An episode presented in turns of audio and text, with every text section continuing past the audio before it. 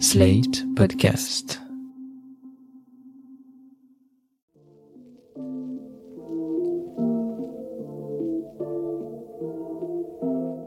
Salut et bienvenue dans New Deal, le podcast IFRI Slate TTSO qui décortique l'actualité américaine en compagnie de Laurence Nardon, responsable du programme USA à l'IFRI. Bonjour Laurence. Bonjour Romain. Alors Laurence, nous continuons à suivre la campagne électorale américaine pour les élections de mi-mandat qui vont avoir lieu le 8 novembre prochain. On a déjà vu que la fin de la garantie fédérale du droit à l'avortement, cette décision de juin de la Cour suprême, a dynamisé le camp démocrate et on voit des taux records d'inscription des femmes sur les listes électorales. Cette semaine, on va parler de thèmes différents, des thèmes mobilisés par les républicains pour galvaniser leurs propres troupes. Deux sont particulièrement brûlants ces derniers mois. Tout d'abord le sujet de l'immigration et ensuite celui du contenu des cours de l'école primaire, ce qu'on appelle le curriculum ou le syllabus. Or, sur ces deux thèmes, on a vu récemment des hommes politiques républicains lancer des actions assez spectaculaires mais très contestables. Ces actions, quelles sont-elles et est-ce qu'elles sont efficaces pour le camp républicain? C'est ce que vous allez nous dire, Laurence. On va commencer par l'immigration. Il y a eu en effet une opération organisée par les gouverneurs du Texas, Greg Abbott, et de Floride, Ron DeSantis. Ces deux hommes politiques sont des républicains radicaux et ils seront probablement adversaires dans des primaires pour les présidentielles de 2024. Ils sont donc pris depuis plusieurs mois dans une émulation pour se montrer le plus à droite possible. Concrètement, ça donne quoi? C'est Abbott le Texan qui a commencé sur cette question d'immigration.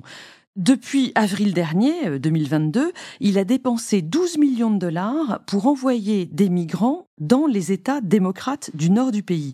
Il s'agit de migrants arrivés illégalement dans son État, le Texas, depuis le Mexique. La plupart d'entre eux ont déposé une demande d'asile, mais pas tous.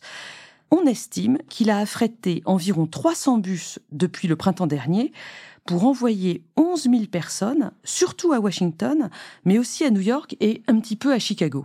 Ce qui a été très médiatisé notamment, c'est le 15 septembre, lorsqu'il a déposé un certain nombre de migrants directement devant la résidence de la vice-présidente Kamala Harris à Washington. Kamala Harris n'était sans doute pas un symbole euh, au hasard, puisque c'est justement elle qui a été chargée par Biden du dossier de l'immigration, non? Oui, parce que l'objectif pour Greg Abbott, c'était de montrer par une action sensationnelle et très médiatisée que les démocrates dans les États du nord du pays sont des hypocrites, parce qu'ils se disent très ouverts à l'immigration, très philanthropes, mais c'est en réalité parce qu'ils n'ont pas d'arrivée de migrants directement chez eux. Alors on allait voir comment ils allaient réagir en voyant arriver des immigrés dans leurs États directement. Les républicains sont très fiers de cette action qu'ils appellent un stunt, c'est-à-dire un canular ou une blague, alors qu'en réalité, ils exploitent la détresse des migrants euh, arrivés dans leur État. Je vous ai parlé de Greg Abbott, donc gouverneur du Texas. Il a été imité par le gouverneur d'Arizona, Doug Ducey, qui a fait pareil en convoyant environ 1800 migrants à Washington ces derniers mois. Mais c'est surtout Ron DeSantis, donc gouverneur de Floride, qui a pris la relève au mois de septembre. Lui, il a envoyé des migrants à Martha's Vineyard, qui est cette île très très chic dans le Massachusetts. Oui, oui, Martha's Vineyard, on se souvient, c'est le lieu de villégiature des Kennedy. Mais arrêtez-moi si je dis une bêtise, la Floride n'a pas de frontière avec le Mexique. D'où est-ce que venaient ces migrants? C'est ça qui est incroyable, c'est que DeSantis a été les chercher au Texas, chez Greg Abbott. Un certain nombre de recruteurs se sont présentés dans des foyers d'accueil au Texas, ont fait des promesses aux migrants qui se trouvaient sur place, et une cinquantaine d'entre eux principalement des Vénézuéliens, a pris l'avion depuis San Antonio, donc euh, au Texas, pour se retrouver à Martha's Vineyard. C'était le 14 septembre dans la soirée. Ils ont été déposés sans nourriture, sans eau, sans abri et sans que personne sur place n'ait été prévenu. Chacun appréciera le concours de cynisme auquel se livrent les gouverneurs républicains, mais Laurence, sur le problème en lui-même de l'immigration, quelle est sa réalité, quelle est son acuité? Avec tous les problèmes qui se posent en Amérique centrale et en Amérique latine, notamment au Venezuela, avec l'interruption de l'immigration pendant le temps de Covid, on a cette année un record d'arrivées à la frontière. Les autorités fédérales estiment que près de 2 millions de personnes auront été interceptées cette année 2022 le long de la frontière avec le Mexique, vraiment un record. Alors attention parce que beaucoup d'entre eux se font arrêter plusieurs fois et sont donc comptés plusieurs fois dans ce total de 2 millions. Sur ce chiffre, d'ailleurs, la, la moitié des personnes est renvoyée immédiatement au Mexique parce qu'il y a une mesure, ça s'appelle le titre 42, qui permet de renvoyer les gens sans les autoriser à déposer une demande d'asile, une mesure qui est liée à l'épidémie de Covid et qui est toujours en place sous l'administration Biden. En revanche, les autorités américaines ne peuvent pas renvoyer les Vénézuéliens, ni les Cubains d'ailleurs, parce qu'il n'y a pas d'accord d'extradition entre les États-Unis et ces pays, et que le Mexique ne veut pas les accueillir. Donc ce qu'on comprend, Laurence, c'est que la situation de l'immigration est assez dramatique. Mais justement, face à ce drame et face au cynisme des gouverneurs républicains dont on parlait il y a deux minutes, quelle est la réaction de l'opinion? C'est difficile à évaluer parce que les médias américains, vous en doutez, ont des visions radicalement opposées. Quand vous lisez le New York Times ou le Washington Post, on vous explique que les habitants de Martha's Vineyard, par exemple, ont accueilli les Vénézuéliens à bras ouverts. Alors que si vous regardez Fox News, vous entendrez au contraire le narratif républicain qui explique que les États démocrates sont débordés et qu'ils vont bientôt changer d'avis sur les bénéfices de l'immigration. Ce qu'il faut dire en tout cas, c'est que ces coups médiatiques semblent avoir fonctionné parce qu'ils ont détourné l'attention du sujet de l'IVG, qui est vraiment le sujet qui gêne les républicains dans cette campagne. Bon calcul sans doute, mais dites-nous un petit peu quand même ce qui est arrivé à ces 50 euh, pauvres immigrés vénézuéliens qu'on a déposés à Martha's Vineyard. Oui, ces 50 migrants qui s'ajoutent aux 11 000 arrivés précédemment. Eh bien, ceux-là ont déposé une action en justice, une action collective, c'est-à-dire une class action, contre De Santis. Ils l'accusent d'avoir utilisé de l'argent public illégalement, d'avoir agi au-delà des limites de son État et d'avoir fait du trafic d'êtres humains, tout cela étant bien évidemment contraire à la Constitution. Eh bien, on verra ce que la justice en dit. Mais il y avait un second sujet dont on parlait en introduction, qui était autour de l'éducation et en particulier de l'éducation dans le cycle primaire aux États-Unis. De quoi s'agit-il? On retombe sur un sujet typique des guerres culturelles américaines, avec un camp républicain conservateur qui accuse les instituteurs dans les écoles publiques du pays d'endoctriner les enfants dans ce qu'ils appellent l'idéologie woke sur les questions raciales et sur les questions de genre. Alors, qu'est-ce que ça veut dire? Ils accusent les écoles de réécrire tout leur enseignement en termes de domination raciale des blancs envers les non-blancs. Donc c'est la critical race theory, ce qu'ils dénoncent comme très toxique pour les enfants d'âge primaire. Et aussi d'enseigner que le sexe biologique ne compte pas par rapport au genre qui est socialement construit, ce qui, à leurs yeux, encourage les troubles dysphoriques chez les enfants. Troubles dysphoriques, ce sont tous les troubles liés à l'identité de genre. C'est en faisant campagne sur ce thème que le gouverneur Glenn Youngkin, un républicain, s'est fait élire en Virginie l'an dernier, un État qui avait pourtant voté Biden en 2020. On a vu aussi la nouvelle loi que DeSantis, toujours lui, a fait passer en Floride pour interdire toute allusion à l'homosexualité dans les écoles primaires de l'État. Cette loi qu'on appelle Don't Say Gay ne mentionnait pas le terme gay. Oui, on en avait déjà parlé d'ailleurs de cette loi Don't Say Gay. Absolument. Il y a une petite ambiguïté quand même sur ce sujet, c'est que les parents se plaignent de ces enseignements en primaire, alors qu'en réalité, officiellement, ils ne sont pas du tout enseignés avant le collège et surtout avant le lycée. Mais alors cette thématique sur l'éducation, comment est-ce que concrètement elle est mobilisée par les républicains dans la campagne actuelle? Elle est mobilisée de deux manières.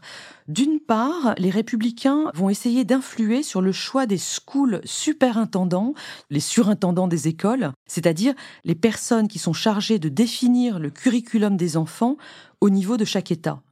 La plupart de ces surintendants des écoles sont nommés par les gouverneurs, mais dans certains États, ils sont élus. Et en novembre prochain, ce sera le cas dans sept États.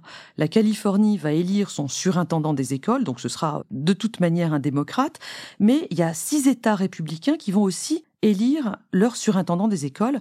Je vous les cite rapidement, l'Oklahoma, le Wyoming, la Caroline du Sud, l'Arizona, l'Idaho et la Géorgie. Le camp conservateur mène et finance une campagne très agressive pour faire élire à ses postes des personnes conservatrices. C'est finalement assez logique, mais vous parliez de deux mesures. Quelle est la deuxième? Eh bien, l'autre, elle est beaucoup plus nouvelle, beaucoup plus contestable, c'est l'interdiction de livres.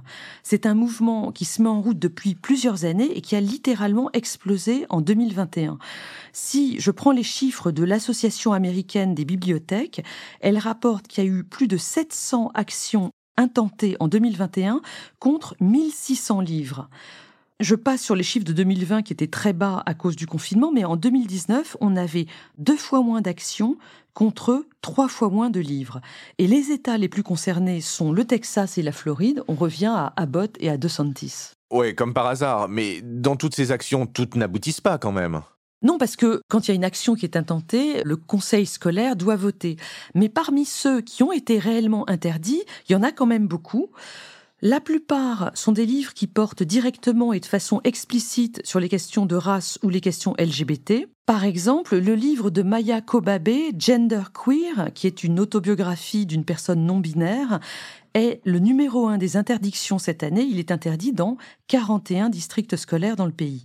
Mais il y a aussi des classiques, comme par exemple The Bluest Eye de Toni Morrison, prix Nobel de littérature, un livre dans lequel elle décrit la jeunesse de pauvres noirs euh, dans le sud du pays. Un autre livre interdit, c'est To Kill a Mockingbird de Harper Lee, Ne tirez pas sur l'oiseau moqueur. Alors ça, c'est vraiment un classique de la littérature américaine. C'est un peu comme si on interdisait les misérables en France. Et puis, dernier exemple, un conseil d'école dans un district du Tennessee a interdit la bande dessinée Maus de Art Spiegelman en 2019. Maus, c'est ce récit de la Shoah euh, extrêmement poignant que vous avez peut-être lu, Romain. J'ai lu ces trois livres et en tant que co-host de ce podcast, je les recommande à l'ensemble de nos auditeurs. Bon, mais manifestement, mes goûts littéraires ne sont pas partagés par l'ensemble des Américains, bon, dont acte. Mais qui sont les personnes qui sont à l'origine de ces demandes d'interdiction? Normalement, ce sont les parents d'élèves, mais justement, depuis quelques années, on voit des groupes, des associations se former pour demander ces interdictions. Alors, non seulement dans les écoles, mais aussi dans les bibliothèques municipales. Soit ces associations agissent directement, soit elles fournissent des méthodes d'action aux parents d'élèves pour qu'ils soient plus efficaces. Si vous avez cinq minutes, je vous encourage à aller voir le site de Moms for Liberty, une association qui a été créée en Floride en 2021 elle regroupe des mères de famille qui s'inquiètent de ce soi-disant endoctrinement des enfants à l'école primaire.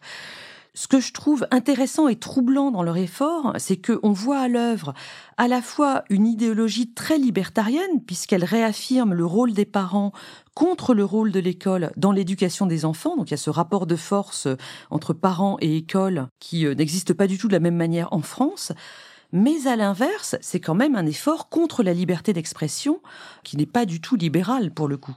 En tout cas, cette instrumentalisation des conseils scolaires et des, des syllabus scolaires, c'est un phénomène récent dans la politique américaine qui marche vraiment très bien et euh, de toute évidence, ça ne va pas vers un apaisement du climat politique aux États-Unis. Ben, il nous reste à peu près six semaines pour être fixé sur le fait que ça marche bien aussi dans les urnes. On verra ça et on commentera ça avec vous, Laurence. Je vous remercie pour ce podcast passionnant et je vous dis à la semaine prochaine. Merci Romain, à la semaine prochaine. New Deal chaque semaine sur Slate, TTSO, Lifree et sur vos plateformes de podcast préférées.